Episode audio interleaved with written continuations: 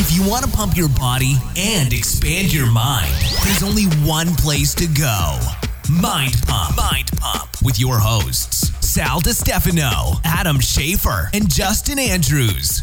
So, Justin, you, you're the one that got in contact with uh, with Chad, right? Yeah. Yeah, I reached out. Um, my friend Corey that we had on, Corey Schlesinger, uh, recommended uh, Chad because... Well, and I knew of, of Juggernaut Training Systems before. I mean, anybody who's in the powerlifting world, the Olympic lifting world, has heard of Juggernaut. I mean, they're they're all over. They and put out quality, uh, strength, very high level stuff, high level information. One of the few publications, online publications that you, you know is, is coming out with quality stuff. These guys know what they're talking about. Um, and it was a fun, it was a good podcast. I mean, we got pretty deep into into into lifting, deep into training.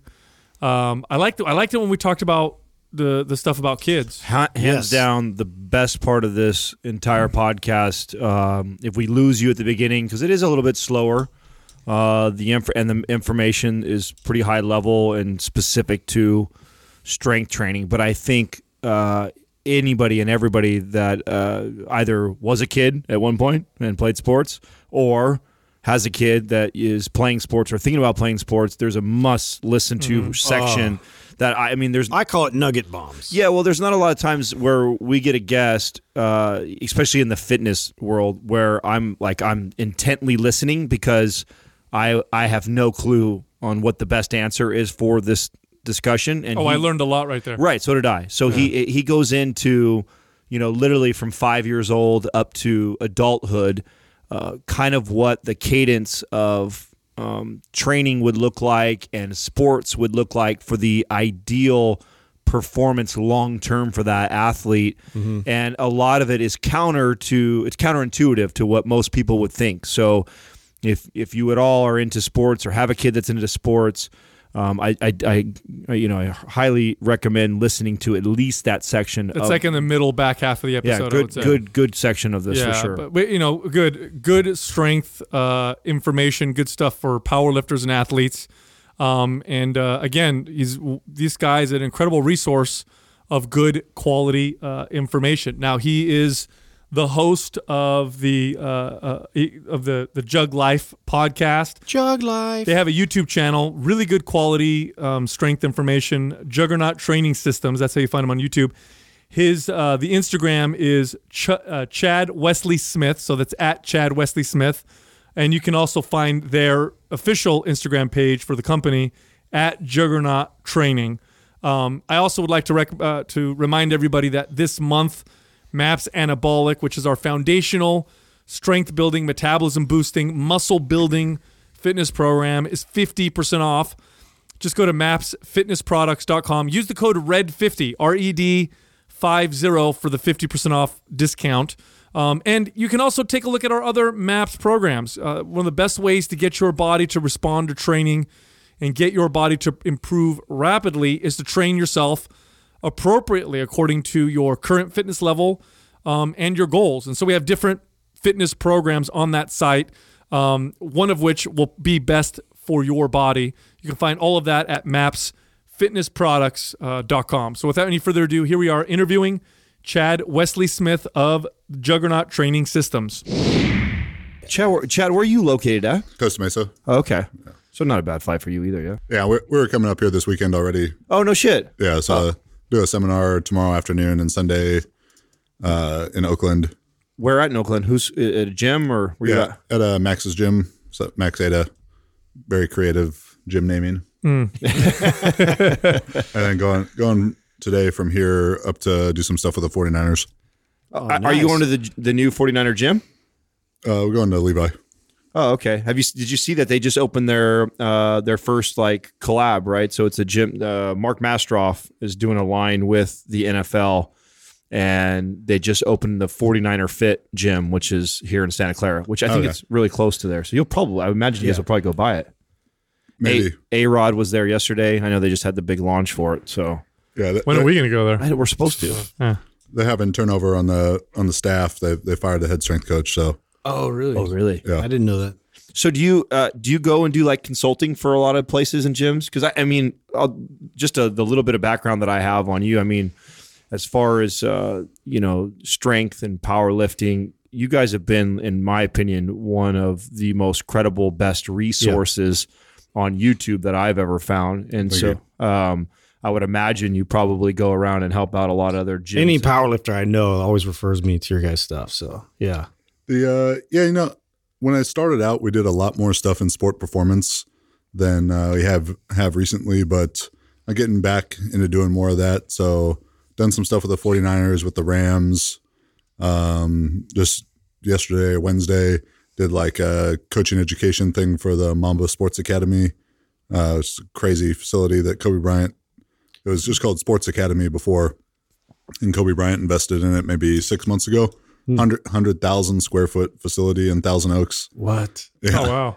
It's sick or what? Uh, Is it ridiculous? Yeah. It's got, you know, tons of volleyball courts, basketball courts, because they're hosting tournaments there as well as doing combine prep and coaching, oh, okay. you know, from little kids to grandmas. They got jiu-jitsu school in there, physical therapy, like one-stop shop. They the have, full gamut. They have an esports training facility. When I had seen that on the website, I was that's like, creeping into. Dude, we all just started talking yeah. about that. Yeah, we had a guy on that was like trying to explain to us how insanely popular this is and how much money oh, yeah. is being thrown at it now from even professional teams. They, they sell out.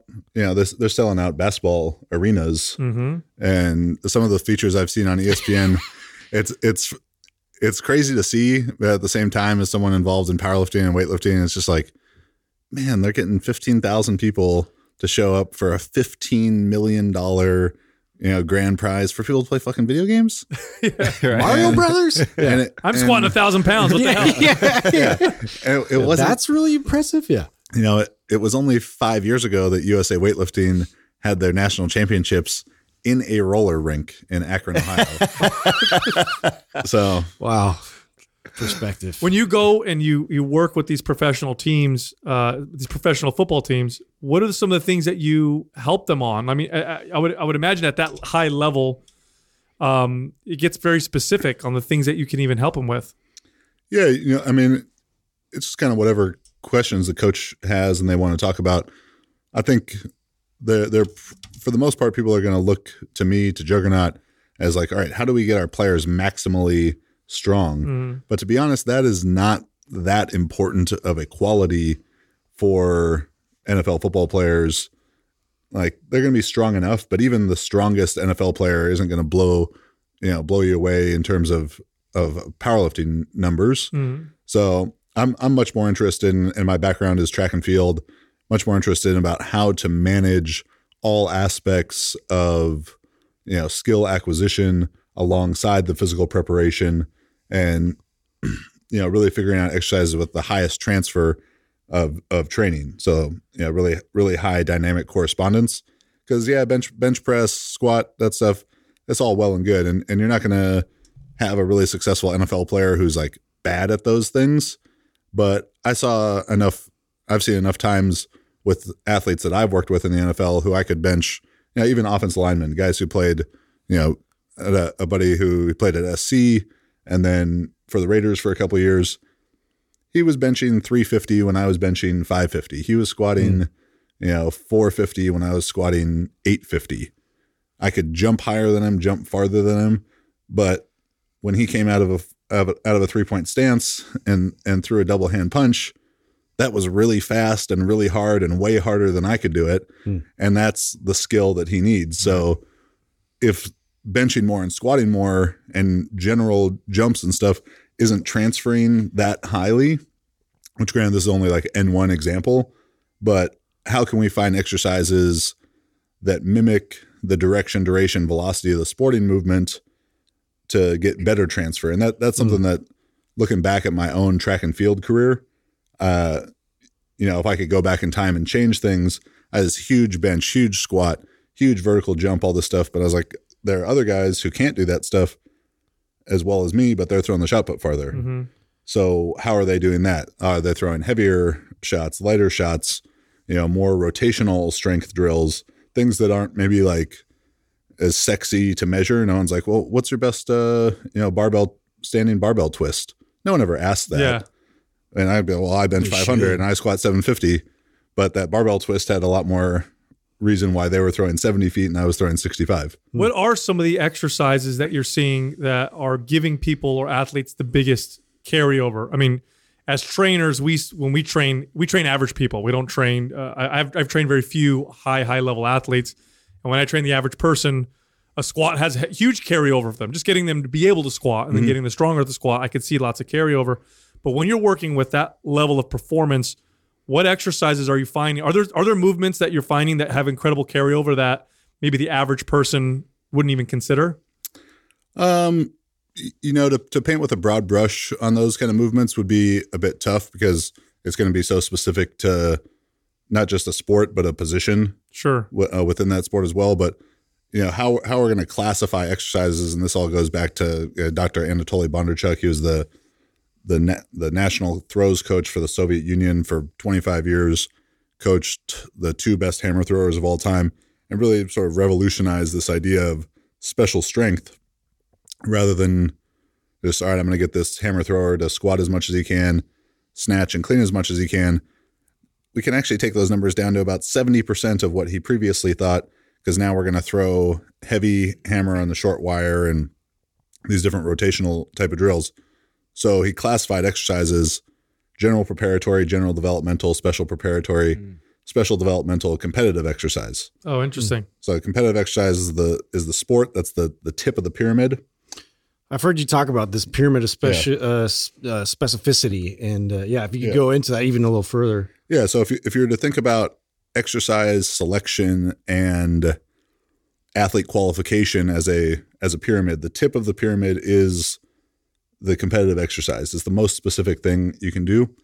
And give an example of that, like for a sport, so we so the uh, listener understands. So let's take uh, weightlifting as as the example. This is kind of a simple one. If the Bulgarian system, the most specific training, maximums, multiple times daily maximums, snatch, clean and jerk, squat or front squat. That's all they would do. But and and Ilya Ilyin, you know, is.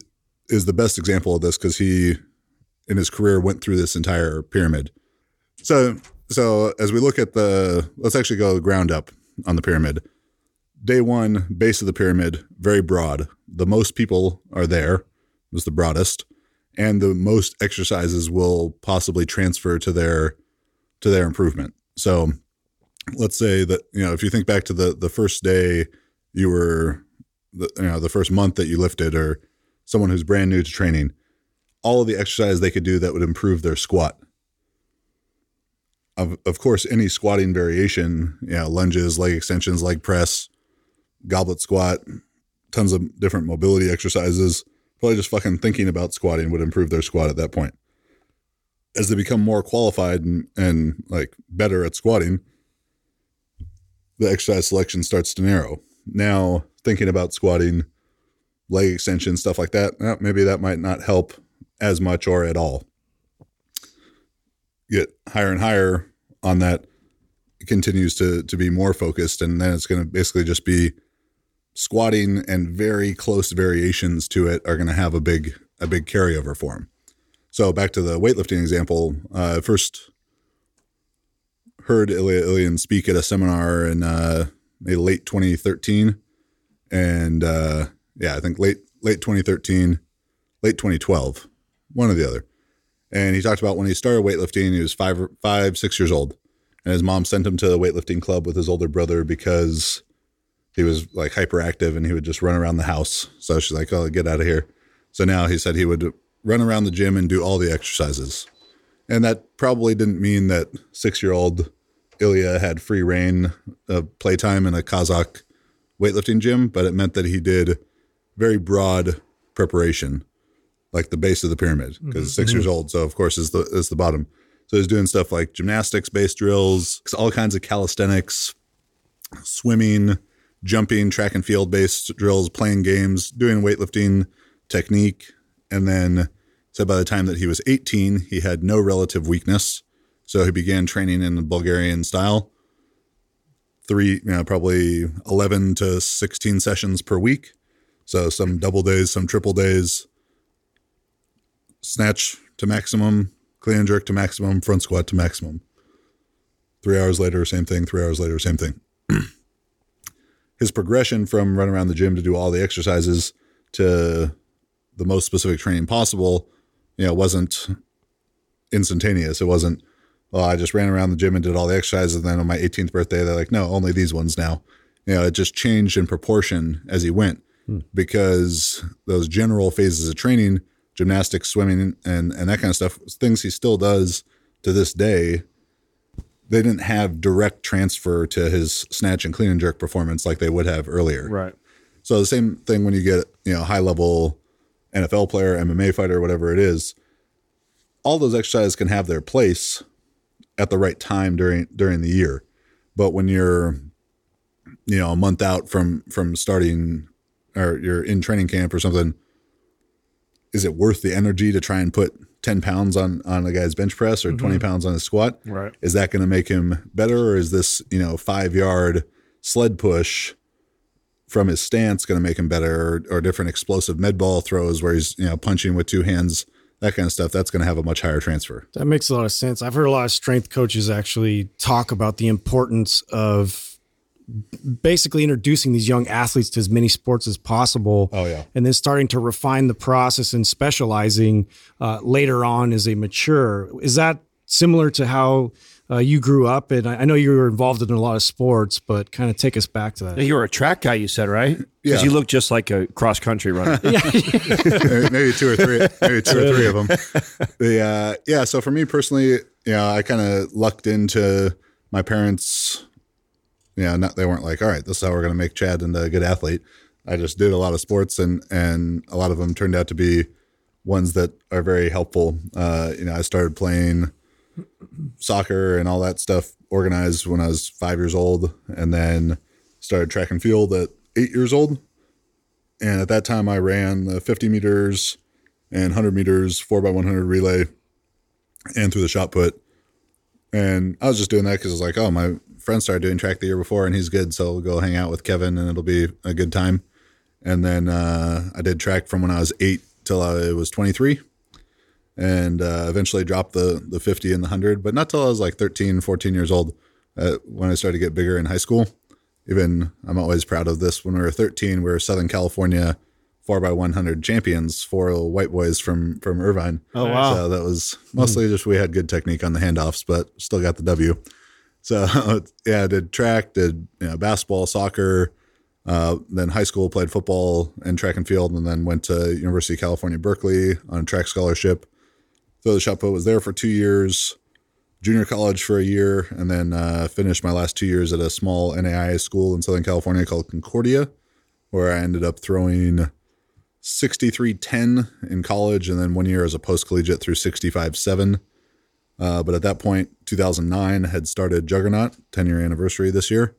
Oh, wow, congrats. And, uh, thank you. I, I, I had kind of forgotten about that until as writing the date on something that January second or hmm. it was like one two nineteen. Wasn't that well, hashtag ten-year challenge thing? No, it wasn't that. Oh, okay. Yeah, of course I wrote two thousand eighteen and I was like, no, two thousand nineteen. I was like, two thousand nineteen. Oh, we started a company ten years ago. Yeah. Wow. What was That's the goal? Crazy. What was the goal when you started uh, Juggernaut? Yeah. So, you know, we started as a sport performance gym. Uh, so it's a physical location. Yeah. Train people. Yeah. Um, at, at that point I was still doing, still doing track. Uh, I realized through the first about nine months of that, I was like, well, I'm working about sixty-five hours a week here. All the other people who are trying to go to the Olympics for the shot put, they just throw the shot put all day. So I don't think this is going to work out. Um, so from the business side of, side of stuff, we just wanted to, to train athletes. You know, uh, Joe DeFranco was like the really big influence on me the summer before my senior year of college. So uh, summer of two thousand eight, I was in New York visiting my brother, and uh, you know, rented a car and made what was essentially a religious pilgrimage for me to New Jersey to go to Joe DeFranco's oh. gym. And, uh, a couple months ago, I was doing this, doing a seminar or doing a podcast with him, and we got to reminisce over that. And awesome. I, you know, I made like a YouTube vlog out of it before that was really a thing. Unfortunately, the, the music on it now, YouTube like took, we'll let you air yeah. It. So it's it's just like silent uh, on the video now, but uh, but that's what I wanted to do, is exactly what he did. Uh, you know, was train football players and do combine prep and train M M A fighters and all these badass people. And, you know, we did that for three years in that original location. But into two thousand ten, uh, I wrote the Juggernaut Method ebook, like the first one that I'd done. I did my first powerlifting meet. And with the success of that book at the time, I was like, well, you know, training people in person is really cool, but we're never going to have more than one hundred twenty, one hundred fifty people that we see here every month. There's tens of thousands of people that have bought this book. Plus, I didn't have to pay rent to sell it. Said, so maybe this internet thing, that'll be a, a big deal. How'd you get the idea to write? Because this is back in two thousand ten, not that long ago, but in, uh, I guess, new media, internet land, and, in, in, you know, promoting yourself online. Mm-hmm. It kind of is, right? Like, oh, man, where, it where feels like you, a lifetime, multiple wh- lifetimes ago. Where did you get the idea to do that? Uh, you know, at the time I was on Elite F T S. I'd been on there for about two years. And uh, there were a couple other people doing ebooks. Basically, like Jim Wendler had five three one. And I was just like, oh, that seems like a good idea. You know, we have this program, the Juggernaut Method program, that I had written and we were using with sort of the majority of our clientele, which were high school athletes from various sports.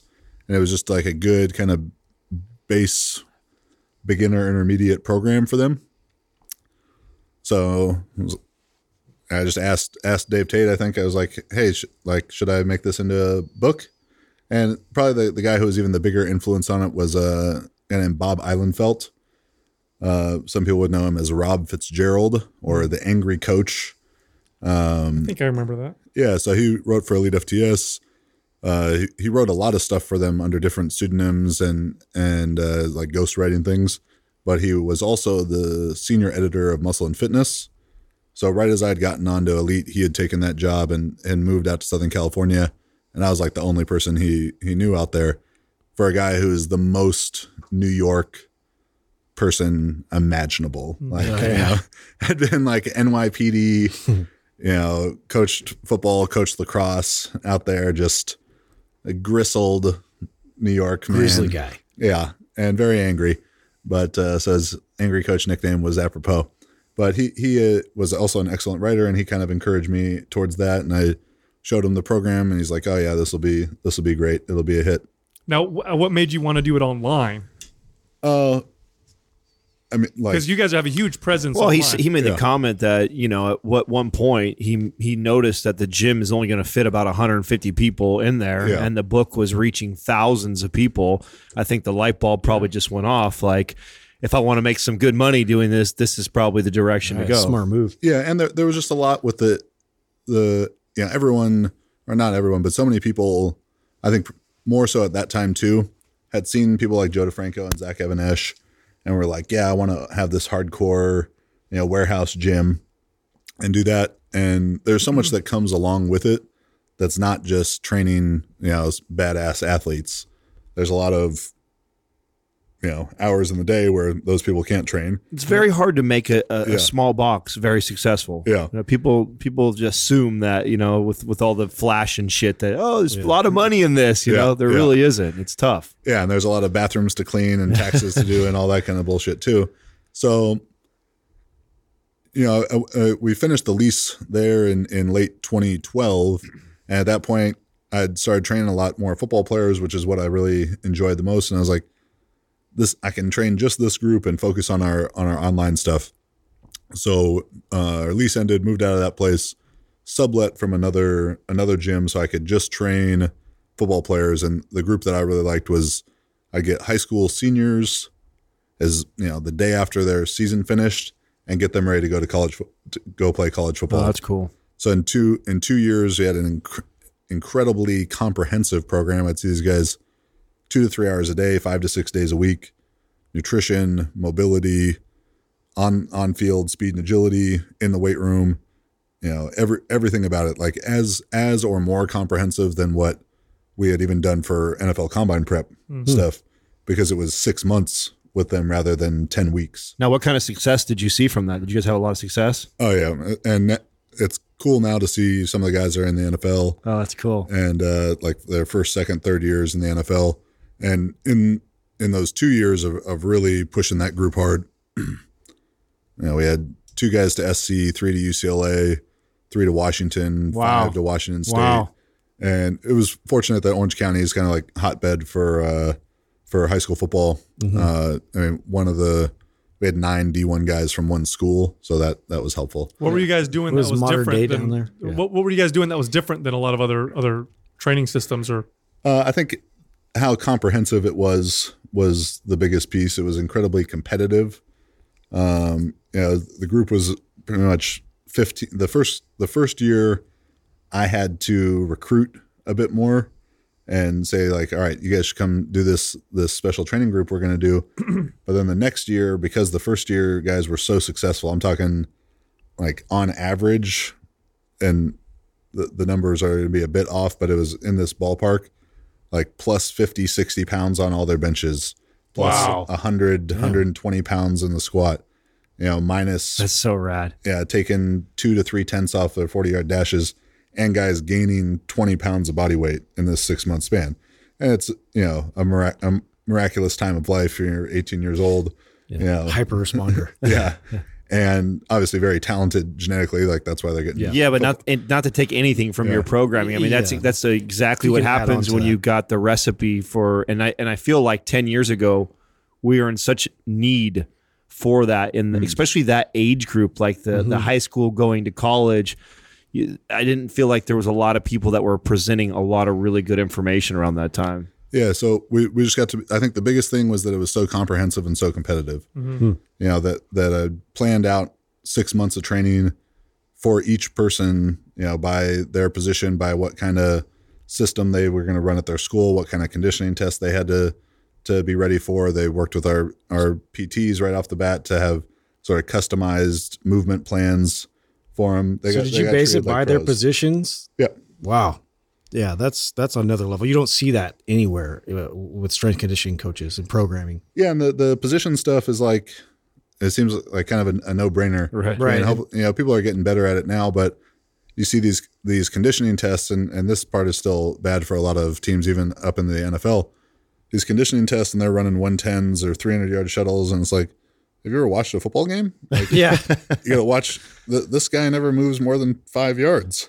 Like, yeah, he's got to be the wildest animal possible in this five yard by five yard box over and over again. You I know, always thought that. to forty-five seconds. But. Yeah. Our linemen having to run all these hundred yard sprints with us yeah. and just dying. And it's like, come on, let's, let's make it a little more specific to what they're going to well, be doing. Well, let's, yeah. let's, let's talk a little bit about that. Cause I think that's really interesting for the listener to understand is like, how different the training looks like for, let's say, a lineman versus a wide receiver. And maybe you can give some examples of things that you just absolutely would not do with a wide receiver that you would do with a lineman and vice versa.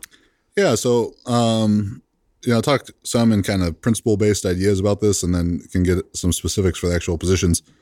The first thing you got to do is is look at the athlete. So this is going to be for for any sport.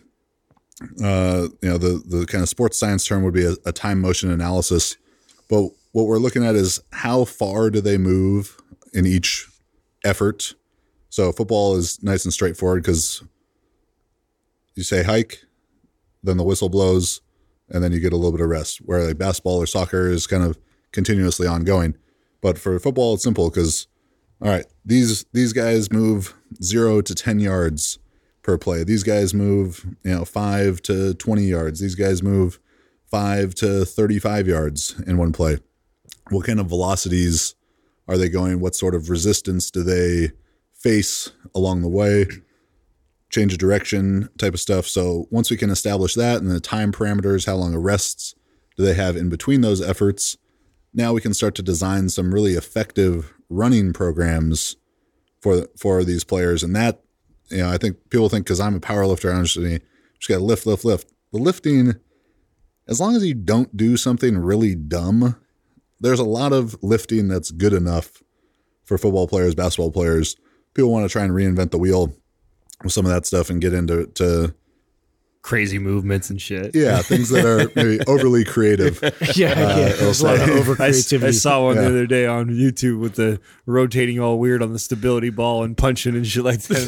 And yeah. Like these, you guys could you could create that with a landmine and you get the same fucking carryover, man. Yeah. So assuming you're not getting overly creative in the weight room, a lot of those things can be good enough, but people will really mess up these running programs because the first year we did N F L Combine prep and had like six guys get drafted and we, we were asking them, you know, these wide receivers and stuff, well, what kind of speed training did you guys do at your school? Oh, uh, you know, we'd run uh, sixteen one tens or, you know, twenty forties or something like that. And it's like, no, no, not, not what kind of stupid conditioning did you do? What kind of speed training did you do? And with my background being track and field, I got t- to have exposure to a lot of really high level sprinters um, mm-hmm. and had a kind of special opportunity for my first three, my last year of college and first three years of Juggernaut hosting the U K Athletics, the British national track team for their warm weather training camp. They'd come out California for about six weeks. And this is Dwayne Chambers was six forty-two in the sixty, uh, European record holder in the hundred meters. Christina Hurigu was gold medalist in the four hundred, and see these, see these, the most elite sprinters in the world work out. And when you see really elite sprinters do speed training, you know, do their speed work, you're like, well, these are the fucking laziest people ever. They just did five seconds of work and then they sat around for five minutes. You know? Yeah. And, but that's what real speed training has to be. It has to be these incredibly high level efforts because mm. it's anaerobic. Yeah. And, and no matter how many, you can run as many four eights as you want. No amount of four eights make you run a four, four, right? You know, when you run a four, six, you can't, Four eight four eight four eight four eight. When you're tired, doesn't make you run a four four. Mm-hmm. It makes you run a four eight. Mm-hmm. You know, so so all these these football guys were getting conditioned and improperly conditioned rather than doing real speed training. Mm-hmm. So putting together the right kind of running programs for them with the right distances, the right rest intervals for it to be appropriate conditioning, that I think is is a big piece mm-hmm. and a big differentiation between between positions. Because you can get into to general speed training stuff. You know, we're going to start on the line and run in a straight line as fast as we can for this given distance. But then as we would progress through the year, we would get into more like a special capacity, uh, you know, spe- special strength exercises, but they're more special conditioning exercises.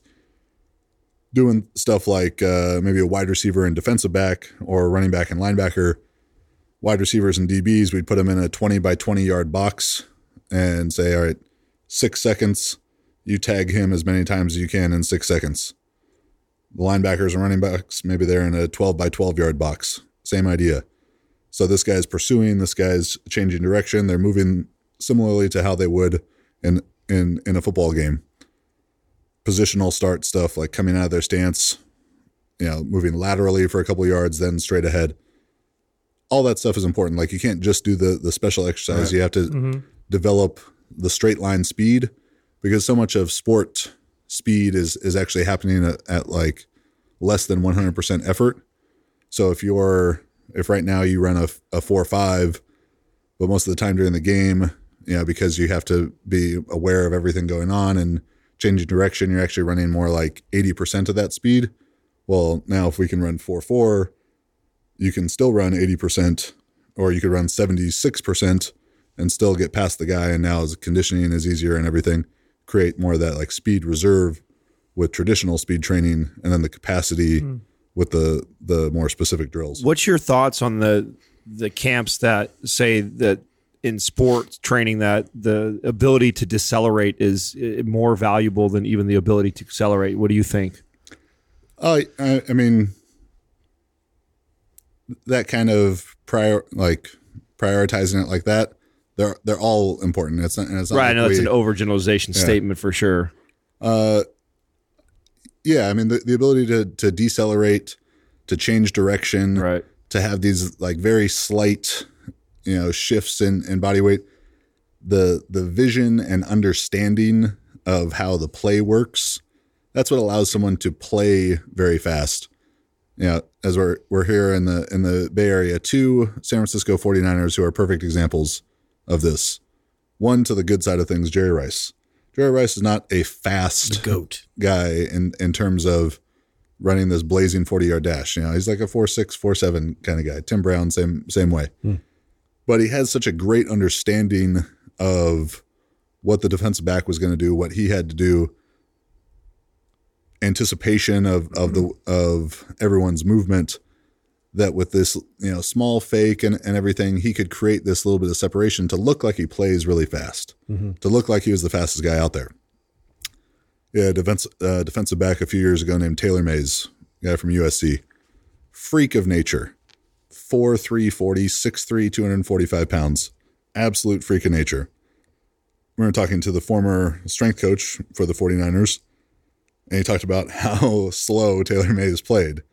Because when he was in high school, he could go three steps out of position. Right. He can make up for his uh, sloppy play. And make up for it. So he's just lazy. And then the in college, at, even at U S C, he could go two steps out of position and come back and make the play. Hmm. But that can happen in the N F L. Right, right. Yeah. So even though he ran a four three, his reactions and, and everything made it, you know, more like he was. Wow. How often do you think that happens in professional sports? You think that's common? Yeah. Oh, for sure. For sure. A common thing. And some of it, I wonder if it's, you get these really fast, like a, a common criticism among like the really fast players in the in the draft is, do they just have straight line speed? Mm-hmm. If you had like a track guy come in, but it's not inherent. I think that being incredibly fast in a straight line means that you can't change direction. You know, that, that's not like something wired into their right. to their muscles that way. We have a, a weightlifter we coach, a guy named James Townsend. The most explosive person I've ever been around. Uh, he played football at Iowa and then for the Bears for a couple of years. Even now, James is thirty-three or thirty-four years old. He's power cleaned, and I'm talking about barely a bend in his knees in the catch, one hundred ninety-three kilos, four hundred twenty-five pounds. He weighs two hundred pounds. Whoa. Damn. He, he hang power snatch, one hundred fifty kilos, three hundred thirty pounds.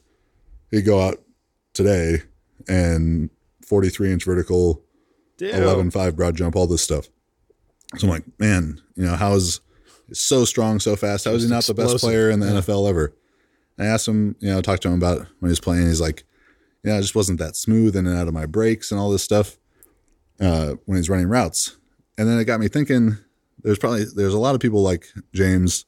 He was the fastest, you know, he was the fastest player when he was ten years old, when he was fifteen years old, and all the way through. So when he was a little kid, when you develop a lot of those change of direction abilities and coordination, where he didn't have to, because they were like, well, just, just, you know, get the corner. Just go. Yeah, just get to the edge. just, just go. Just run a streak and you just run past everyone. Mm-hmm. Where you get a guy like Russell Wilson, who's not like a super fast forty-yard dash guy. And I heard him telling this story about he would go to the mall when he was a little kid, and in like the crowded kind of center uh Center court. Center court of the mall. He would just try and sprint through the crowd Nuts. and like cut and, uh, and change direction through all the people. You know, just like a ten, ten year old kid, just sprint through the crowd, get to the other side as fast as he could. And him and his friends would like start on one side and race to the other side through the crowd. Without hitting anybody. Yeah. yeah. So he became, you know, great in, in juking people out and, mm-hmm. and changing direction. And so much of that stuff kind of goes back to even the, the pyramid of, of strength and, and development. You have to develop those qualities early.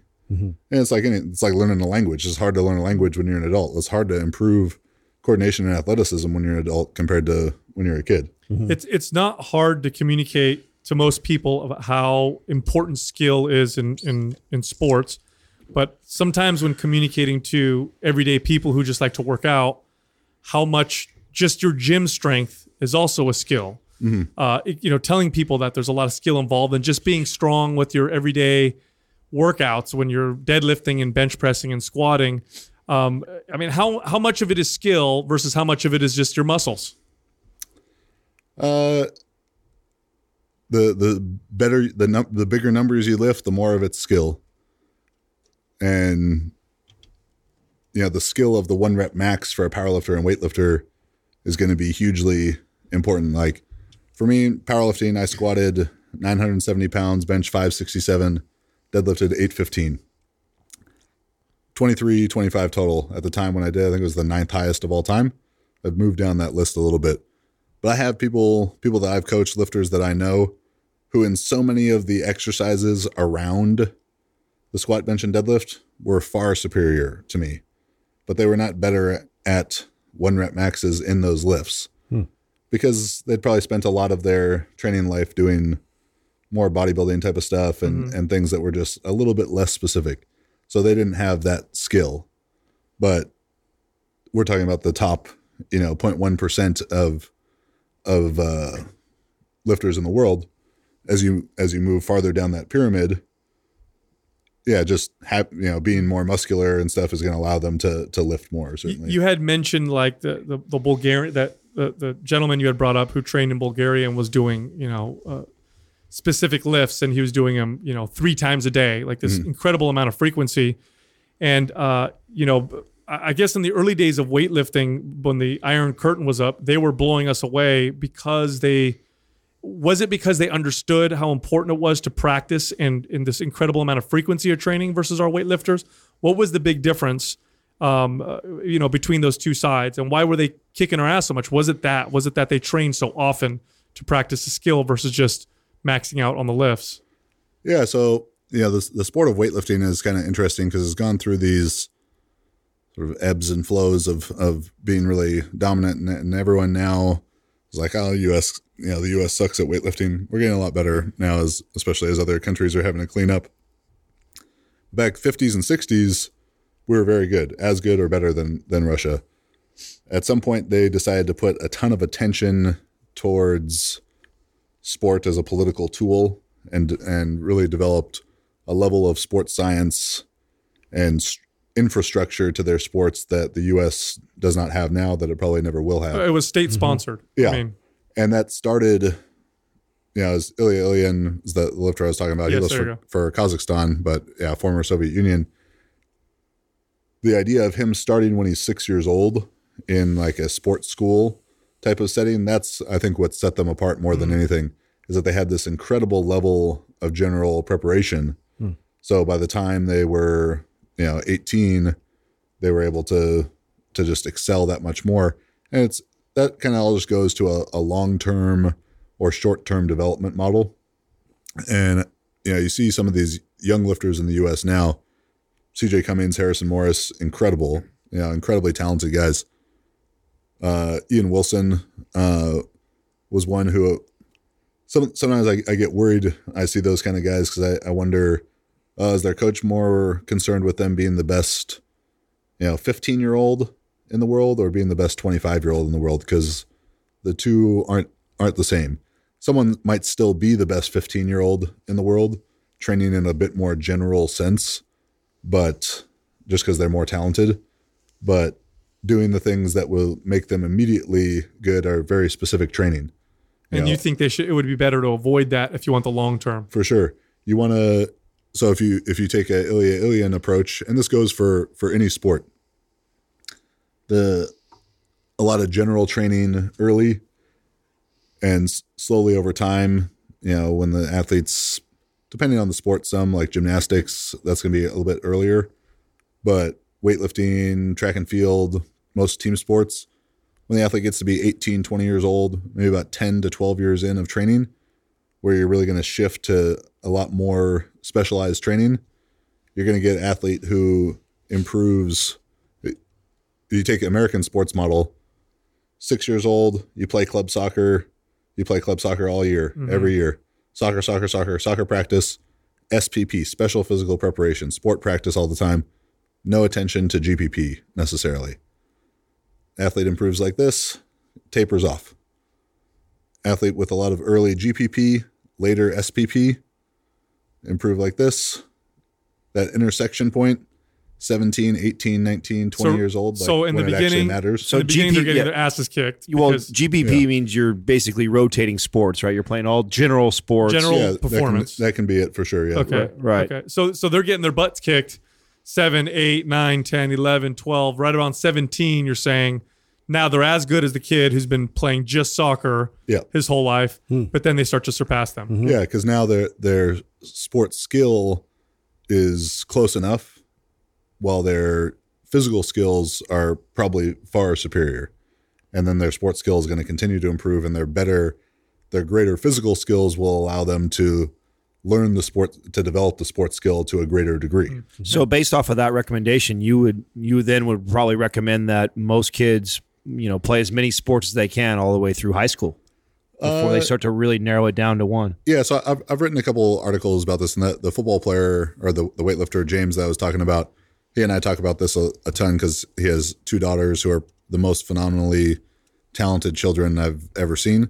Uh, his five-year-old daughter, Perseus, do like, there's a five-year-old girl, I've seen her do seventy push-ups. What? Like a set of awesome. a set of seventy push-ups. Are you serious? I quit. Yeah. I'm out of here. I quit. And, uh, Forget it. Justin can't even do that right I, now. It wear me out. she, I'm do, tired thinking about it. Yeah, she's five years old. She could do like a twenty-seven inch box jump. Damn. Yeah. And, and this was really because because uh, yeah, he he runs a gym, and she would just come with him. You know, play. And, uh-huh. Yeah, she'd be sitting in the stroller watching him work out, and then she could walk when she was six months old. I mean, she's very remarkable. But she jumped on like a, a forty-five pound bumper when she was one. What? What? And that doesn't make sense. So we've talked a lot of, uh, with James about this kind of long-term development ideas. Cause like, don't screw this up. All right. Yeah. Right. Yeah, yeah. Seriously. It's a golden goose right here. so, so like a simple model for it would be to break, uh, you know, the life up into, to multiple stages. So that first stage is, is, let's say from about five to nine, five to ten years like, old. I feel like gymnastics is where you would start. Yeah, yeah, gymnastics. So even even before that five-year-old part of things, swimming is great because they probably swim before they can walk because the buoyancy is going to allow them to move their body through mm. through the water because they don't have to have as much strength. Uh, so swimming is is sort of the the base, and then you know whatever kind of like mommy and me tumbling gymnastics class they can do, great. But we'll we'll start at say five five years old. So stage one would be five to nine, five to ten. You know, biological age is a decent indicator, but kids are going to develop at quite different rates. That's a time where, and it doesn't have to be competitive sport, but activities related to gymnastics and track and field all the time. You know, mm. do that all year, play games. Uh, running, tumbling. Yeah. yeah. Jumping, yeah. whatever. Yeah, play A Y S O soccer, basketball, mm-hmm. whatever. Do, mm-hmm. Yeah, do stuff all the time. Uh, like I, I started playing organized sports when I was five years old, soccer and basketball. So essentially you'd want to you'd want to have one sport per season, and then the gymnastics type of stuff to be omnipresent. And when you're a little kid, you know, and this this isn't the case for some people who get really heavily involved in club sports. They start practicing just that sport three to four times a week with tournament on yeah. the on the weekend when they're six years old. I'd say if you practice, if you had two sport practices during the week and then a game on the weekend, different sport every season for phase one. Then they become ten and maybe ten to thirteen years old. So, you know, early adolescence to the start of high school. Then they're going to go to three organized sport seasons with one season dedicated purely to G P P, you know, and uh, how this actually gets put into practice. You could do it wrong and you could be like, all right, well now it's ten year old. It's your G P P season. You know, it's not going to be like that. It's got to be more fun and, and yeah, loose than yeah. that. But the concept would be three organized sport seasons and one season just for training, you know, training for a ten, eleven year old. So that training season is going to be gymnastics, calisthenics, probably introduce some resistance training at that point. And then the other three seasons are for the sport, but three different sports. And now maybe you go to practicing three to four times a week with a game on the weekend, the occasional tournament, but still some, some other G P P stuff throughout the year all the time. Cause that's how the, the, you know, a, eleven-year-old soccer practice shouldn't just be two hours of, of soccer strategy. It needs to be teaching them how to run, you know, doing push-ups and sit-ups and, and air squats and all that kind of stuff, just making them better athletes and coordination drills and everything. So that'd be phase two. Phase three, high school, you go to two competitive sports and two seasons of G P P. So the competitive sport is going to have to be pretty much focused on just that sport with limited G P P in it. So let's say you play football in the fall, do track in the spring. You're just doing that sport. You practice five, you know, five times a week. You have a game every week during that season. Then you have two seasons for general training. And then finally the, the person gets to college and they play one sport and they go into a regular sort of annual plan with times of more G P P, less G P P, more S P P, less S P P. Hmm. But that's like kind of a, a just simple, simple strategy. No, explain uh, Bo Jackson.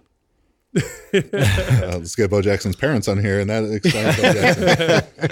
You know, you, you look a lot of, uh, at a lot of these athletes who grow up in rural, uh, rural areas, and a lot of uh, like strength athletes, people like uh, John Cole, Don Reinhout, guys who who were competing in the seventies and still had records standing into the two thousands in, in powerlifting, into the twenty teens even. And it's like, oh, okay, you know, training, that's gotten better. Like training's supposed to have gotten better. You know, genetics are supposed to have advanced, nutrition, you know, drugs, all this stuff. Like it shouldn't even be close. I think one really big thing that people, you know, growing up in the forties and fifties or growing up in rural areas have is better G P P because of a more active lifestyle, a more general, uh, you know, a more general preparatory base, whether that means you're doing uh, manual labor, working exactly. on a farm. All right. Yeah. You're doing manual labor. There's no, you don't have T V, you don't have video games. So you're just outside playing with your friends all the time. And, and, mm-hmm. You know, and I'm only thirty, I'm thirty-two, but, uh, I, I was very fortunate in the way, you know, that my parents encouraged me to, to, to do all these different sports, but the school I went to, went to a private, private school. We had twenty-four boys in my graduating class. So I went kindergarten through eighth grade with almost all the same people. Of those twenty-four boys, eight of us went, uh, to divi- on Division One scholar- college scholarships for volleyball, track, water polo, soccer, all these different sports. And it was, it was not like it was some athlete magnet school. It was just a kind of unique blend of, of kids where we had the most competitive recess and lunch games all the time. All right. From kindergarten through, you know, maybe in eighth grade. That's when we were finally like, okay, I guess we don't want to play like all out as hard as we can basketball for the next forty-five minutes. And go to our next class sweaty as hell because, like, now we care about girls. But right. up until that point, it was like we'd well, be coming, game on. Yeah, like coming back into class, like, you know, skin, knees, like whatever, just drenched in sweat because we played hard all the time. Different, you know, that. It'd be a, a month we'd play basketball and then we played soccer and then there's handball and foursquare and whatever it was. We had this great general preparation. So a lot of people like Bo Jackson or Herschel Walker. Mm-hmm. Uh, if you've seen one of my favorite thirty for thirties, uh, the best that never was, Marcus uh, Dupree. Yeah, yes. You know, they, they talk about him lifting weights on the broomstick and he's loading the bricks on there. And then they play all these pickup football games and pickup basketball games. And, and just Herschel Walker sees a train going down the tracks and he's trying to race the train for as long as he can. That's just an incredible level of preparation mm. that if someone is in this formalized soccer practice, soccer practice, soccer practice, or travel baseball, and then winter travel ball, and then spring travel mm-hmm. ball, and all they do is is play baseball, they're never going to be able to match that level of G P P because if a kid has done that, whether it's manual labor or whatever, from when they're six to they're sixteen, and the other kid from six to sixteen did club sports, you know, with no... with whatever G P P component is involved in that, but nothing outside of it. Mm-hmm. How, when the, both of those kids are sixteen years old, this guy has been doing two to four hours a day of manual labor and play. And this kid's been, been doing two hours a day of soccer practice. How's the, how's the soccer practice kid ever going to catch up ten years of G P P work that the other kid has on them? Well, it's right. even more than that because there there are formidable years in brain development yeah. where if you take a child and you have them learn, you know, three different languages before the age of ten, they'll speak all three of them without an accent. Uh-huh. You could take an adult and have them learn. I mean, you could teach me Spanish, Chinese, and Russian, and I can learn them and I'll be able to speak them. but I'll always have an American accent. Yeah, I'll yeah. always have an English accent because I've missed those those formidable years of brain development where yeah. the brain, it's got a certain amount of plasticity. Exactly. But there's a, a, a certain amount of development that becomes solidified, and the plasticity of a child's brain is insane. And so they just learn how to become these, you know, uh, just this, this, they develop this incredible intelligence uh, through body awareness because yeah. they're doing all kinds of different things. You just can't get that later on. Mm-hmm. But there's another component too that I was going to ask you about is, I bet you the injury rates are probably higher with the kids that just do the same shit all the time. Oh, for yeah. sure. Yeah, that's that's one of the biggest problems of early specialization uh, in youth athletics is, you know, burnout from a psychological standpoint, but also repetitive use injuries from, you know, kind of a lack of uh, a broad enough preparedness base. But to that idea of like neural plasticity, that's huge, uh, particularly in the most explosive of sports. Uh, so one hundred meters uh, being, you know, the main example, the highest velocity mm-hmm. that people are moving in any sport. If in that formative time, kind of the, the stage one and stage two, or phase one and phase two that I talked about, so about six to twelve years old, if they're not doing like very fast movements in that, or they their youth soccer coach decides that they're going to, you know, do long distance running and run a lot of gassers, during that time, that kid will never be able to to run, you know, that, that last, the difference between ten ones and, and nine nines in the one hundred meters, they'll never be able to mm-hmm. to overcome that wow. that time of, of like lactic-based work. And it, it you know, sometimes uh, in Orange County, we have huge club sports. So anytime I'm, I'm driving and I drive past the soccer field, like there's some kind of club soccer practice going on, I see the kids running running gassers or just like these long jogs or something, and I'm just like, oh, he's taking he's taking right. the fast twitch out of him right now. Oh, yeah, yeah. Right. right, there's like one sprinter in there. You're killing you're yeah, killing yeah, that yeah. one sprinter in there one day. Yeah. And the uh, you guys ever read the book uh, The Sports Gene by David Epstein? No, no, oh, I've been meaning I've, to. I've seen, yeah, yeah I've very good, very, very interesting. And he talks about in uh, I think it's the Netherlands for soccer. Small, small country, but very successful uh, soccer program. But they had this incredibly high incidence of injuries with their fastest athletes. And it's because sort of what they built their, their model on was really high volume training. And those kind of athletes can't tolerate it, mm. can't tolerate that because their outputs are too high. So they'd have like their fastest athletes always out because of the chronic hamstring mm-hmm. problems and stuff. And kind of to that same effect, it was just training them not organized the right way for them at the right times, particularly. Hmm.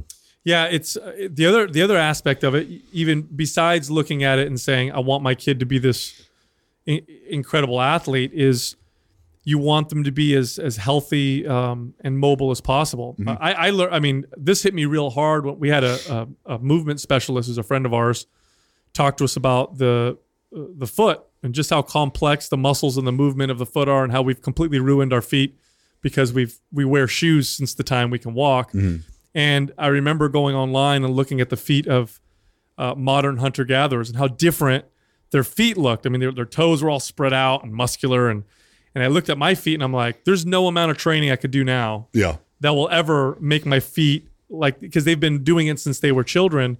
I've missed those formidable years of that kind of development. So it's just how important. So when you look at like school programs and stuff now that if they're taking out activity and children now are stuck on electronics and yeah. seem to be encouraged to do so.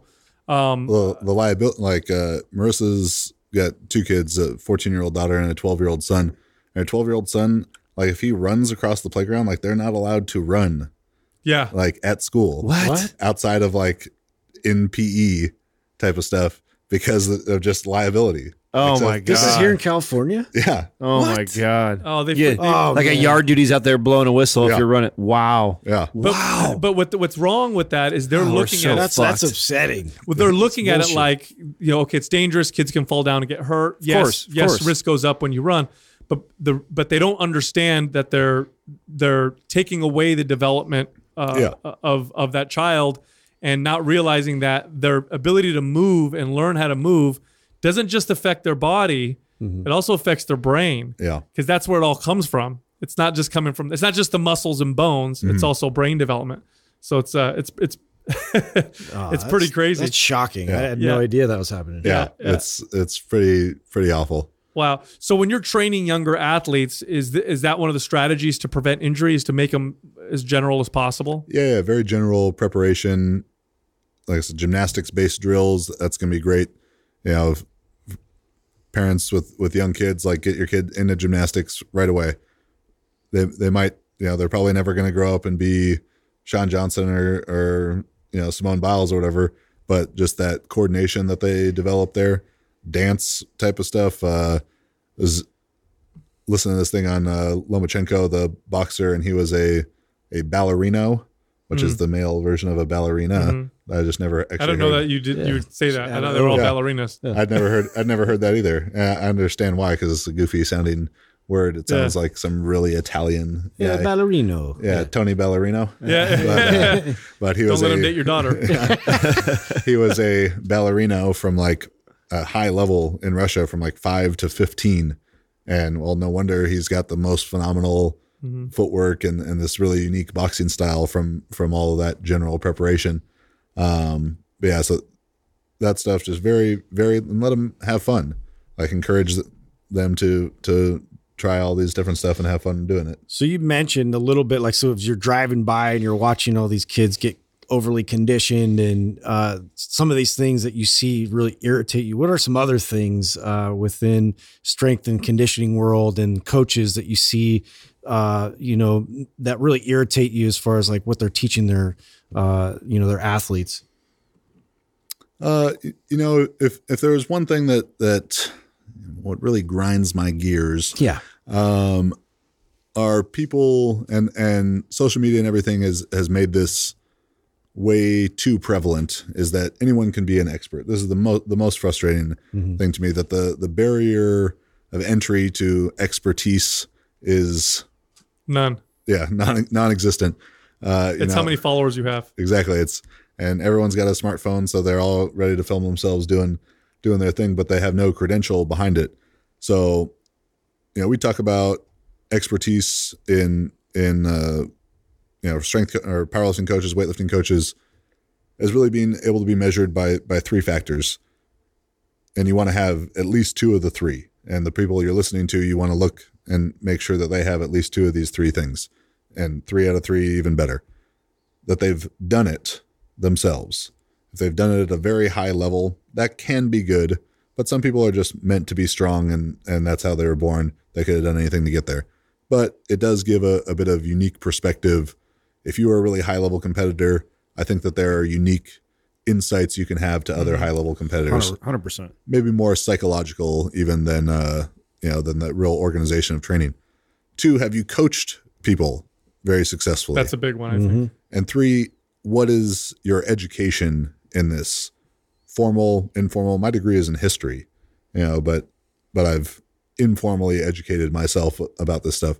If, if there's so many people out there listening to people with, with maybe one out of three of those things, right, maybe. Very often zero out of three of those things. And I, and I see some people, you know, being touted as these, these guru level coaches and these incredible sources of knowledge, you know, while, while, Max, my, my, you know, our weightlifting coach at Juggernaut, he and I are at, you know, I P F Worlds coaching powerlifters, or I W F Worlds coaching weightlifters, or the U S Open for powerlifting, big dogs, all these, the biggest competitions in the world for these sports. And we look around and we're like, well, where the fuck are these, uh, these people that, you know, where, where are these coaches? The ones that everyone that they got so many followers, like they're not here because they don't actually do it. Mm-hmm. So that that's the most frustrating thing to me. Um, well, I think part of the problem, or maybe part of the challenge, we see this in our space all the time, um, is that the the people who are getting all the the views and attention, they're just good at looking good and communicating. And a lot of times, the people who have the great information, the smart people, are boring, yeah. and they're not getting the same kind of attention. So it's like, do you look at that and say, okay, that guy's an idiot, but he's doing something right because he's getting all the views. What can I learn from that so people oh, can hear sure. me? Yeah. So the, the the distinction I make there is that there's internet coaches and there's coaches who put stuff on the internet. The latter, I think, is a much better thing. You know, real coaches who then want to share share their their information rather than people who just talk about it, you know, and can make a great YouTube video. But you can have all the best information in the world, and this is really our, our goal at Juggernaut, is we're we're coaches who put stuff on the internet. Mm-hmm. But if we can't figure out how to share that information effectively with as many people as possible, what's the point? Mm-hmm. So, you know, everyone's got kind of a, a different place that they might draw their their line with with some of that stuff on like how clickbaity or whatever it's going to get. But if a clickbait type of title gets more people to watch or read really useful information, well, that's a that's a great thing. So, you know, for us, the last real two, maybe going on three years, uh, as we've tried to get more professional in our in our video and and presentation for everything. Yeah, I mean, we we got to learn learn from those people and, and be able to more effectively share the information. Oh, that was a challenge that we had. I remember when we first started was was that was, okay, how do we get this attention and, and not feel like we have to do all this gimmicky type yeah. shit? And, you know, and, and some people gave us some heat because we, you know, when the, that's unfortunately how like the YouTube algorithm works, you know, mm-hmm. is if you got a good thumbnail, you've got a good title, a lot of people click and view on it and comment it right away. It pops up and views on more pages. You're more likely to get found. And the thing that I would always challenge people that, you know, would give us a hard time for that is just like, listen, did you did you not find the information incredibly valuable? Exactly. Like, I didn't clickbait you and then try and sell you some bullshit. Yeah, you know? Yeah. I clickbaited you to get you to hear so you could hear a really good message. And yeah. if, if you feel that the message wasn't good, then by all means, speak up. But, you know, if you, I think if you're presenting good, good a good message, I think that you guys sometimes have to kind of play, you know, some of the tactics in the game that some of these people are doing on the, it just to get noticed, you know, get oh, out there. Sure. So, and I think people like yourself, I think will, will sustain much longer business wise. Like, I think we're going through a phase right now. This, yeah. you know, you've been around for a long time. You've been in the business for a long time, like us.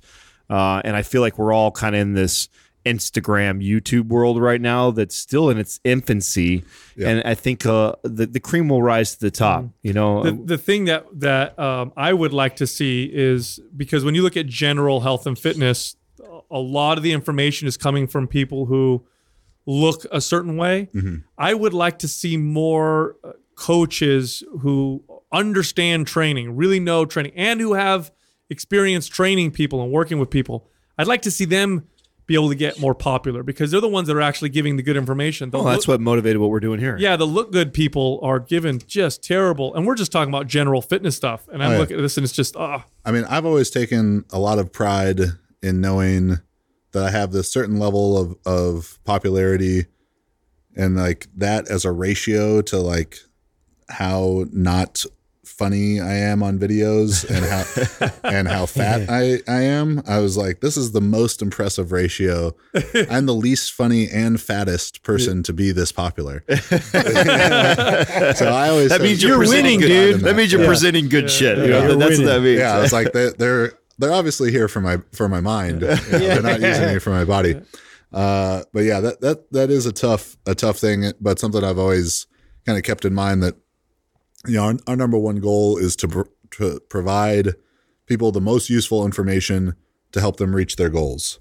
And that might not always be packaged in the slickest or sexiest way or whatever, but it's never going to go out of style. Right. Mm-hmm. You know, so some people might come in a year, two years, five year run and they're big and then they're gone. Right. And, but I, you know, I've been doing this for ten years. I plan on, on doing it for as many more as I can. I've had four jobs in my whole life. Delivered newspapers when I was like eleven, worked at a restaurant, coached high school football. I did Juggernaut. I'm only going to have four jobs. This is what I'll do for the rest of my life. That's awesome. That's cool, man. Let's talk about the difference because you had mentioned the three things, the three criteria markers that you should look at. And one of those, uh, which I uh, fully agree with, is having actually coached uh, or worked with many people. Um, and For me, that's the difference between um, knowledge uh, and wisdom. Um, you know, in in the space of just you know training everyday people, and we would we I would see these people who would have these advanced degrees in training, mm-hmm. or who themselves were amazing athletes, but had never worked with lots and lots of everyday people, and so they just didn't know how to apply it. They didn't have any wisdom. I mean, how important is that? Is is wisdom versus knowledge, and you know what you're doing? Yeah, I mean, of those three factors, the actually having coached and done it effectively and successfully is the, is the most significant one. This is very unlikely that someone has just coached really well without having sure. one of, if not both of the other parts, unless they're just like a great recruiter or incredibly lucky. Um, I started coaching high school football when I was nineteen years old. And if I look back at the programs and stuff that I wrote for our, for our team in the off season, then compared to what we, you know, what I stuff I write now, the program was so needlessly complex mm. and, and it's so funny where you're yeah, going. So I love it's that. funny where you're going right now yeah. because this is something that we say on the show all the time yeah. of how we used to train clients. I mean, the, in the early days, I mean, we've all been mm-hmm. doing this for between sixteen, twenty years. And back when I started, Uh, it was, you know, how much could I throw at the client yeah. to confuse them and to do all this stuff. And, to, and now when I look at the way we program, I mean, it's your core lifts. It's the yeah. big four core. And then it's like a few things built on that. And in fact, if we ever get a return, we rarely have somebody return anything that we, any of our programs. But if we do, it's normally somebody who has not listened to the show. They just bought it because someone told them, and then they return it going, these are all movements. All I kn- fancy stuff. Yeah, yeah, yeah, I know. Yeah. I know these exercises. I thought I was going to get something totally different. Well, that's because you fucking should be doing that. That's yeah. yeah. yeah. So, you know, the, the last thirteen years of of coaching people from, you know, youth athletes to professional athletes, uh, there was just so so much understanding that I gained of why what I was doing then was less than ideal. And even to go back farther than that, I, I've essentially written my own training with the exception of about a year and a half in college and then about ten months working with uh, a powerlifting coach named Josh Bryant. I've written my own training since I was fourteen years old. So just the, you know, I was my first guinea pig, and then the guys on our high school team who, like, they really wanted to try and train hard, like, all right, then I started writing their their programs and stuff too, and it, it's th- that trial and error and and the psychology of working with people. That's and, a big one. Yeah, the there's no way to to learn how to do it without mm. doing it. And I see that you constantly revisit it, and you, yeah. you look back and and, and see, uh, okay, where are those things that I could improve upon? And I think that that's. You know, that's a great practice and something that's admirable. I, I don't see uh, a lot of times I'll see coaches and programs that are popular out there that will just, I mean, that's it. That that's where, uh, and, and they'll defend it by all means necessary and, and won't be real critical of it.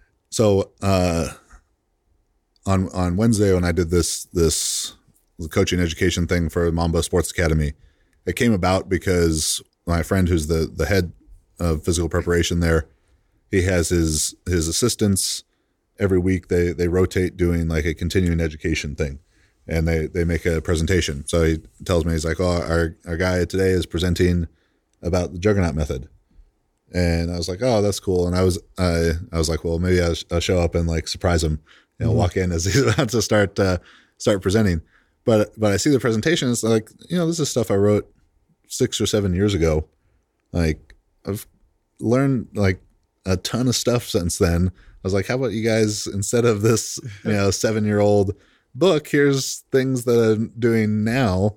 You know, not that the stuff was wrong then, it's just not as right as right. it could have been. We've built on it. Are, yeah. are you seeing a, cause I, I, I look at, you know, fitness more from a general standpoint. And I was a big fan of, uh, you know, the bodybuilding magazines and stuff like that growing up. And it, there seemed to be a period of time where there wasn't that much focus on training and how important training was, how important uh, your programming was. It, it, for, it was at first, and then it wasn't. Po- it was like everybody worked out the same. It was all about the supplements and steroids you took, and everybody worked out, followed the same routine. And now it feels like people are starting to get back into programming and how important that is. Are, are we seeing that generally as well, where now everybody's really starting to pay attention to uh, you know, programming and, and how big of a difference that makes versus all the other stuff?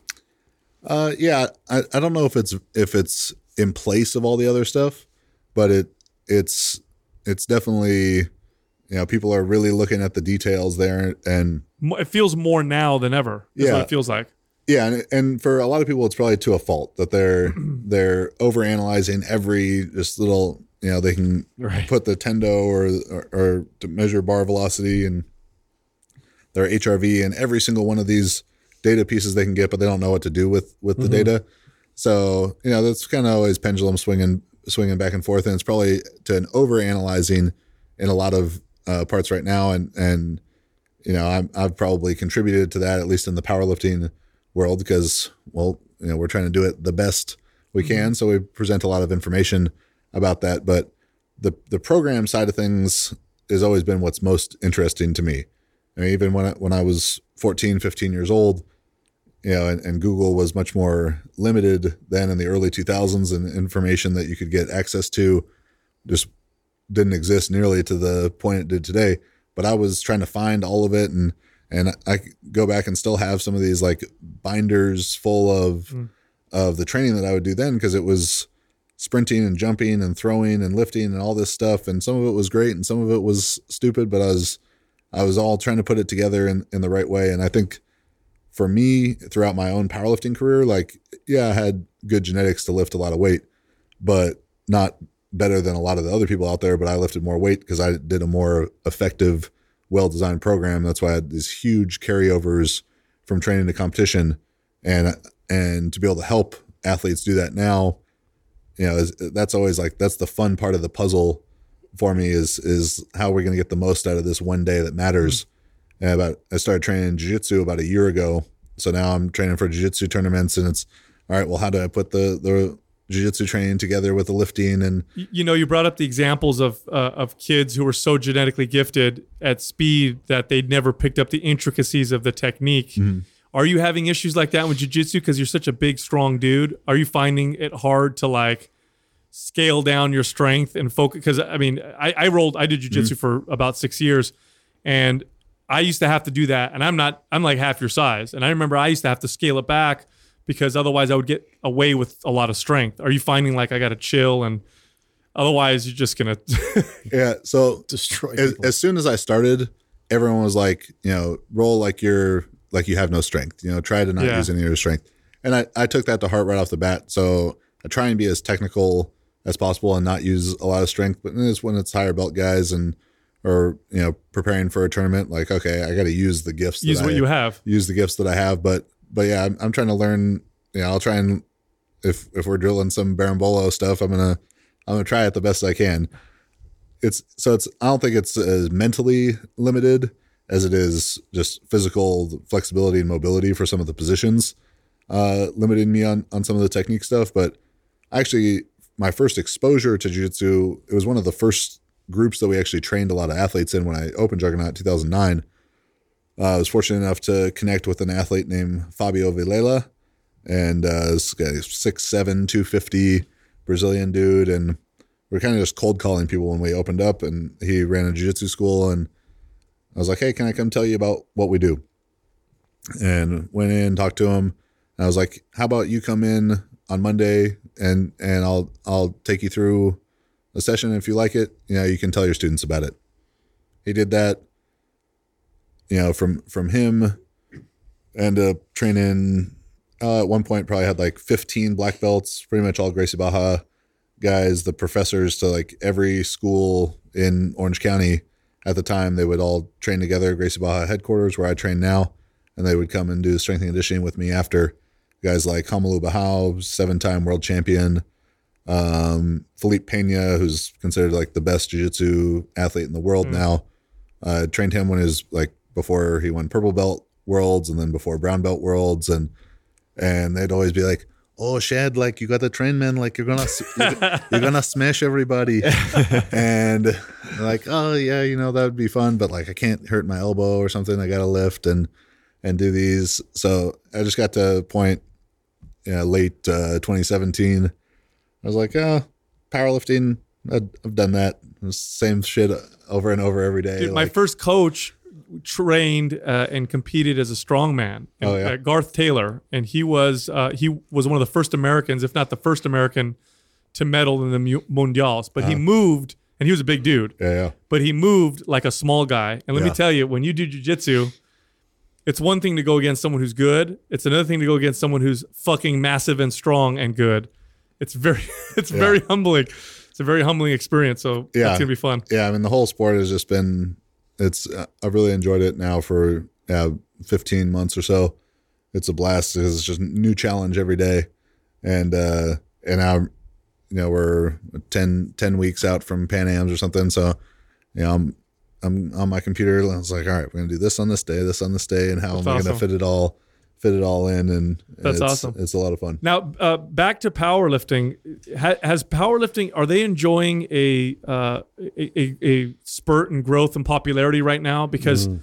I remember for a second there, uh, powerlifting seemed to get a little crazy with all the equipment that they were using, the, the suits and the bench shirts and stuff like that. And yeah, it yeah. seems like now you're seeing a lot more lifters go out there raw, and that seems to have made it more popular. Is my speculation correct? Oh yeah, for sure. Um, yeah, I, I started powerlifting end of twenty ten, and I'd never been to a powerlifting meet before. I remember when I was going to to buy my first singlet that I was I was on Elite F T S, and I was looking at these, I was looking at the page, and I was like, why is this one two hundred fifty dollars and this one's fifty dollars? I said, I should get that two hundred fifty dollars one. It must be better. Yeah, but it was a squat suit, not a not a singlet, and I just did, I didn't know the difference.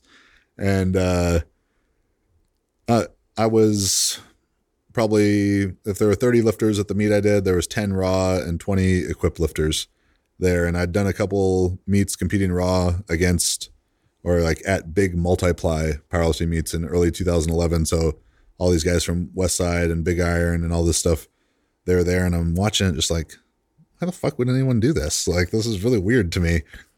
Like, besides that, the the equipment is just, I just don't understand why someone would want to do it. But also, a lot of that lifting was done to a really poor standard uh, with, with very lax judging, letting mm-hmm. stuff pass. And I think as people, as YouTube and, and everything started to become more prevalent and people could see, like, okay, well, they said that they have this many people that squat eleven hundred pounds, but what they just did there was not a squat. They, uh, it, it sort of shifted the tide there to, to raw. And then with CrossFit coming in, just so many more people knew what squat, bench, and deadlift were. So that, you know, exponentially increased the, the numbers. The first meet I ever did in October twenty ten was the first meet that the U S P A had ever held. And they're probably the second biggest federation in the U S, thirty lifters in a high school gym.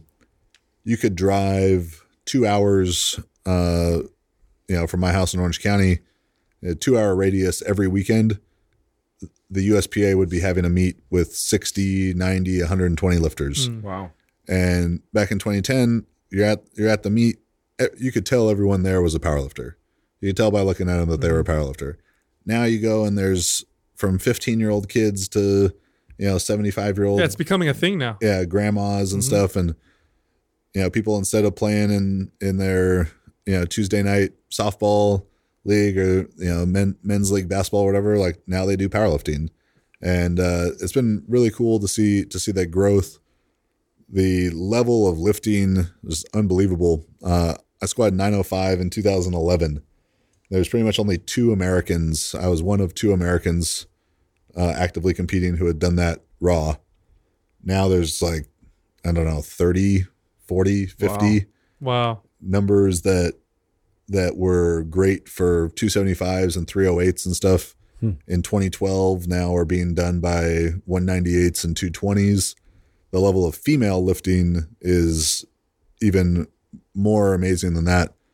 Uh, Marissa first set the I P F world record in the deadlift. She pulled three eighty-five at one fourteen. Wow, geez. At the twenty sixteen Arnold.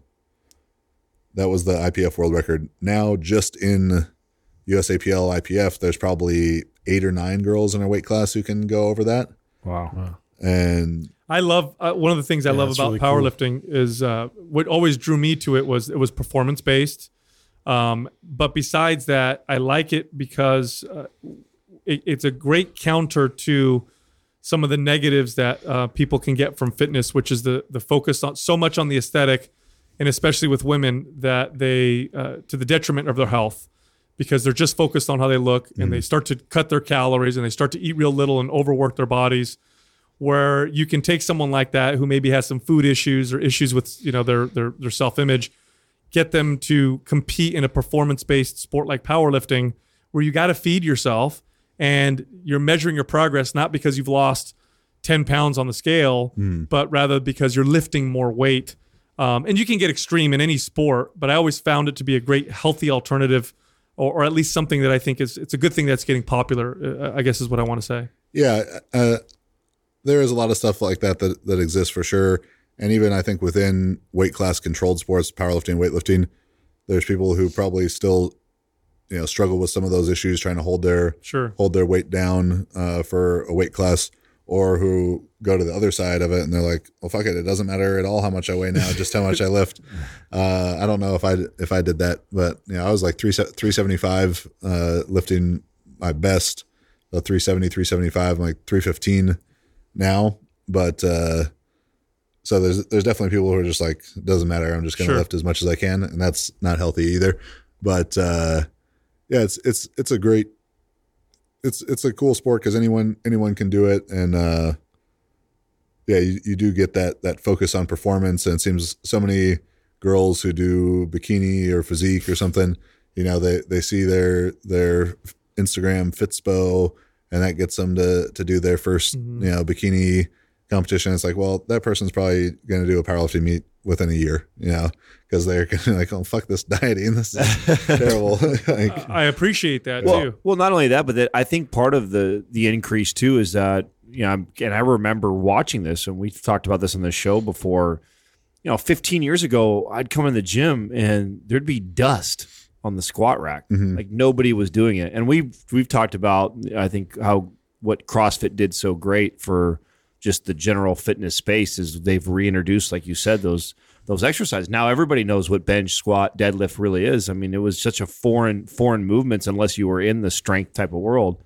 So I really think that just that reintroduction of that, and then people finding out how important those lifts are. I mean, those of us that have been in this for a long time know that, but the general population, I don't think realized how important those lifts are for so many other than besides just strength and how you look, but also just general health. I mean, you're talking about some of the most important lifts. And then, and I think the, we've talked about this also, the programming in the strength world has been superior to the bodybuilding world and, and everywhere else for a very long time. I mean, I, I feel like yeah. that, that was the only place there was real programming for a long time. Yeah. And I think, you know, track and field is always the sport that I, that I look at that's the most cutting edge in terms of, of program design, because it's the, the highest levels of human performance, mm-hmm.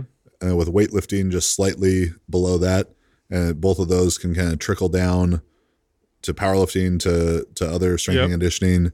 And then those ideas probably eventually trickle down to general population stuff. But, uh, but yeah, it's, it's certainly when every pound or every kilo matters, it's objective. Yeah, the the programming has to be that much sharper. I really like what you guys are doing. I don't know how long you've been doing this on the YouTube channel. I'm, I'm curious to what made you start doing this, but you guys are, I don't, are those other coaches for you that are doing the logs, the workout logs?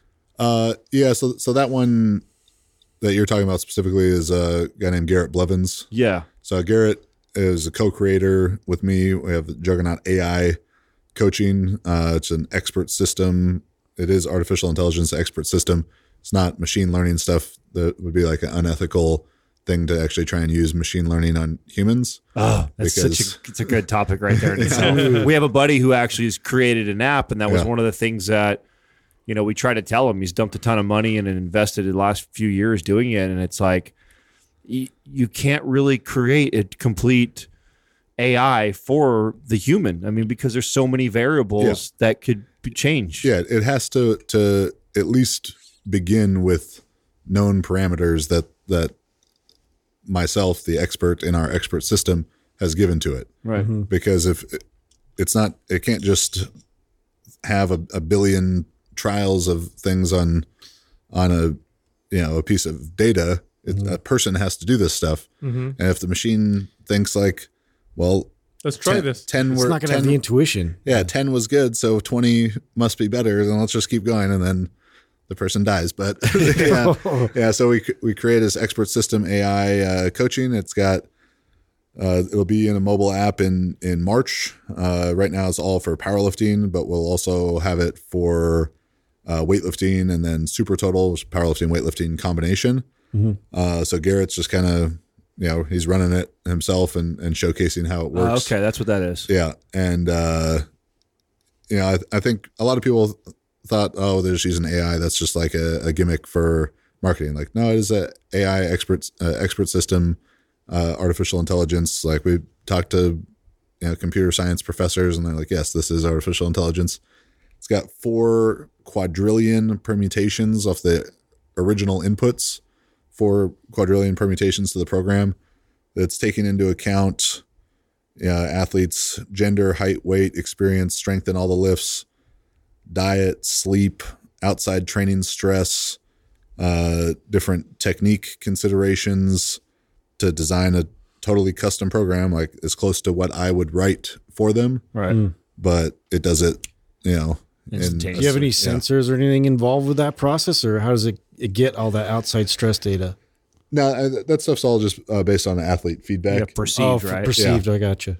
You know, uh, as we get into the mobile app and, and further down other versions of it, I'd love to be able to do some like H R V uh-huh. integration to it, uh, even stuff like, you know, velocity tracking mm-hmm. integrations to it, so we could get away from any sort of uh, just pure perceptive R P E uh, ratings on it. Uh, that stuff will be a bit further further down the road. You know, you can you can get so detailed and nuanced with with a lot of this stuff, and it's like powerlifting's a pretty simple sport. It's pretty straightforward. Yeah. So so that stuff will be be fun to have at some point, but but not really necessary. So it's it's giving very individualized volume um, recommendations and frequency based on all of those individual differences. Um, and then adjusting it intra session, intra week. You know, what you did on your first squat day of the week is going to change what your second day looks like. What you do this week is going to change what next week looks like. The average of this entire training cycle this month is going to change what next month looks like. So it makes a lot of uh, a lot of adjustments. Very cool, interesting. Yeah, that's. Uh...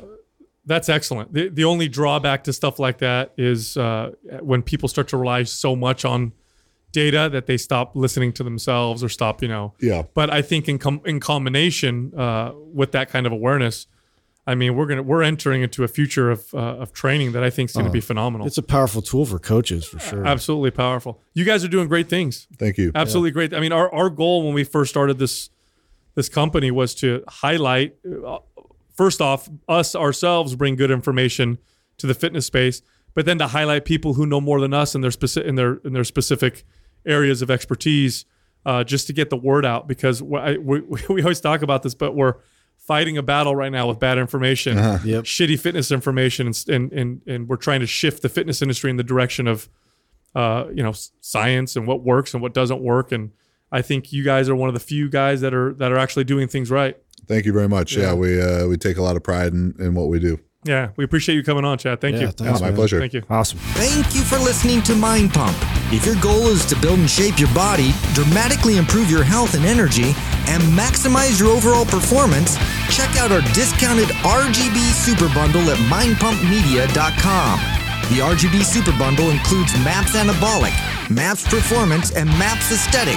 Nine months of phased expert exercise programming designed by Sal, Adam, and Justin to systematically transform the way your body looks, feels, and performs. With detailed workout blueprints and over two hundred videos, the R G B Super Bundle is like having Sal, Adam, and Justin as your own personal trainers, but at a fraction of the price. The R G B Super Bundle has a full thirty-day money-back guarantee, and you can get it now plus other valuable free resources at mind pump media dot com. If you enjoy this show, please share the love by leaving us a five-star rating and review on iTunes and by introducing Mind Pump to your friends and family. We thank you for your support, and until next time, this is Mind Pump.